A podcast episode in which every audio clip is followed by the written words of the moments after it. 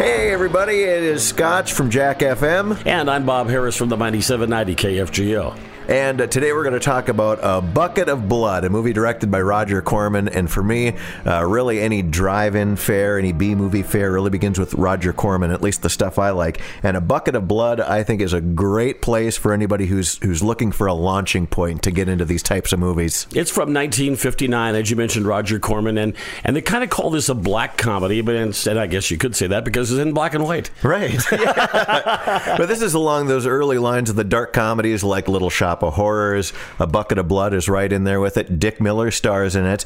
And if you don't know who Dick Miller is, you probably would know him best as Murray uh, Futterman in the movie Gremlins. And but he's in a ton of movies. He's, he's just in those, every movie. He's one of those very familiar faces, and he plays Walter Paisley in this movie, who is a, a very nerdy busboy who hangs out at this really hipster beatnik cafe where all the artists hang out, and he and he wants to fit in, but he doesn't fit in at all. But for you, for you kids who are listening to the younger generation, if you don't know what a beatnik bar is, you're lucky. But you get a chance to see this where they do really oddball poetry up on stage with a guy playing a saxophone.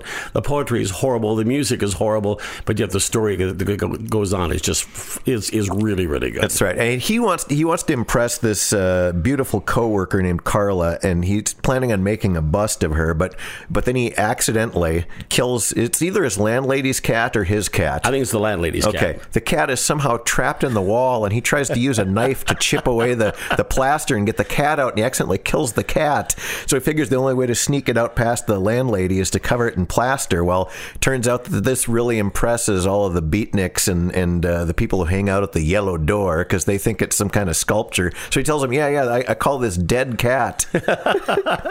and meanwhile, they've got a couple of cops hanging out. They're looking to bust people for drugs while they're there too. Right. And uh, one of them pops up a little bit later on, and you'll find out his name is Bert Convy. A lot yeah. of people will know him from the game show hosting uh, yeah. that he's done over all the years. I thought that was crazy to see Bert Convy in this, but he so he follows uh, Walter home, and Walter doesn't realize that this this beatnik uh, chick had, had slipped some drugs in his pocket. So I don't. I don't know how much we should give away of this. It's it's a it's an old movie. So yeah, it's like 1959. Yeah. I mean, you know. So he conks the cop with a with a, a pan and ends up knocking him out. So next thing you know, that guy becomes a sculpture, and he's Murdered Man is the name of his sculpture. well, now they're all fawning all over him, and the the pretentious critics now think that Walter is this this really creative genius. So he's got to live up to this reputation and keep cranking out these sculptures. And then all of a sudden, there's this gal that comes up, and she wants to be a model for him.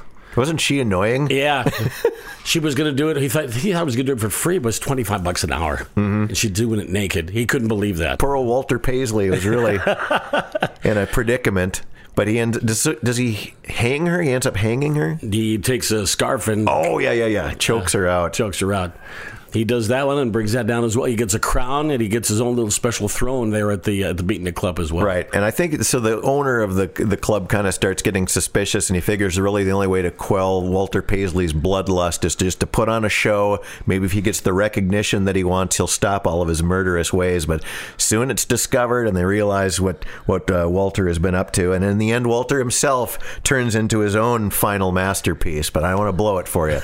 Somebody actually drops the cat and sees a little bit of fur popping mm-hmm. out. That's how I'll, I'll, give that away. That's how they start discovering that he may be doing some things that aren't quite right in the art world. Shot in five days on a fifty thousand dollar budget, uh, Bucket of Blood is a really entertaining movie for a movie made in 1959 in black and white. And Walter Paisley is a character that you end up seeing many, many times over the years. The, uh, yeah, Dick Miller will play the same. I mean, the, he'll play different characters, but the same name that keeps popping up right. in all the movies that he's doing. The first people time want, I people first, want to live on on. First time I noticed it is uh, there's a movie called Chopping Mall, and there's which a, we reviewed by the way, right, right. movie Bonanza, and uh, it's a Jim Wynorski movie, and Dick Miller plays this janitor, and they call him Walter Paisley in the movie.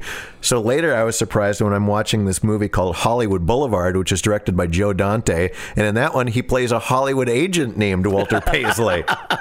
A couple years later, uh, Joe Dante would put him in the Twilight Zone movie, and in that movie, he's got like a little cameo as a, a guy who runs like an occult bookshop. It's a little meteor role for him, but that guy is a real cheapskate, and his name is Walter Paisley. you mentioned before we went on uh, with this podcast that, uh, that when New World Pictures opened up, how many people flocked to Dick Miller and said, "We want you to be in our shows." Yeah, want you to be. He's he's just a, a well loved guy, and uh, it, it's amazing the amount of work this guy's yeah, done. So all the regular crew and all the regular uh, people who are directing films and producing films with Roger Corman started just putting uh, Dick Miller in all these little cameos. So if you go back and watch any of them, Dick Miller will show up driving a cab, or you know, just you'll be like a, a, a cop for a couple of minutes in a scene. Oh, I was wrong. He was uh, he played the occult bookstore guy in The Howling.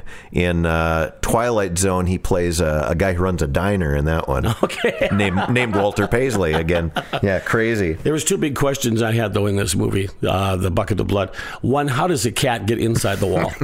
right. I don't. A mouse maybe, but cat. How does that happen? What kind of an apartment building is that? I don't get it. And the other thing was, is one of his victims, he hides up in, uh, you know, what, on the roof or must be on a shelf. How in the world did that little guy get that big guy up there on the on the roof? Right. You know, I mean, I mean, oh, shoved him way up there in the rafters. so, so, now this is really neat because you were talking to a gal the other day who worked with Roger Corman, and uh, what was her name again? Beverly Gray. Beverly Gray. Yeah, she yeah, worked for, for like uh, 15, 20 years from the in the 70s to the uh, mm-hmm. late late 80s. And said that she got to meet Dick on, on many different occasions. Knew him quite well, I understand. Yeah. Before and and I was I didn't really realize he passed away last January. So yeah, that was news to me too because I'd watched that documentary and, and I just found out now that it came out in 2014. It's called That Guy, Dick Miller. I thought it was a brand new documentary, so I thought that Dick Miller was still alive and kicking. But and who knew he had that many brothers? Well, oh, yeah. yeah. they, they look like him too.